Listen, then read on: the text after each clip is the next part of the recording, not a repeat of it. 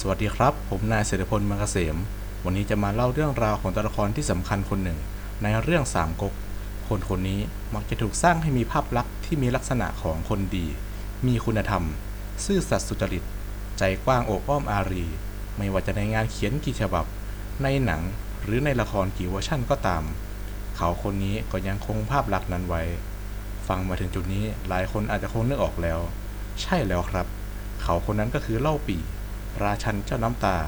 และผู้บนมือให้แก่ชนทุกชั้น เราจะได้มาเห็นกันว่า ภายใต้ภาพลักษณ์อันดีงามของเล่าปีนั้น จะมีอะไรอื่นแอบแฝงอยู่หรือไม่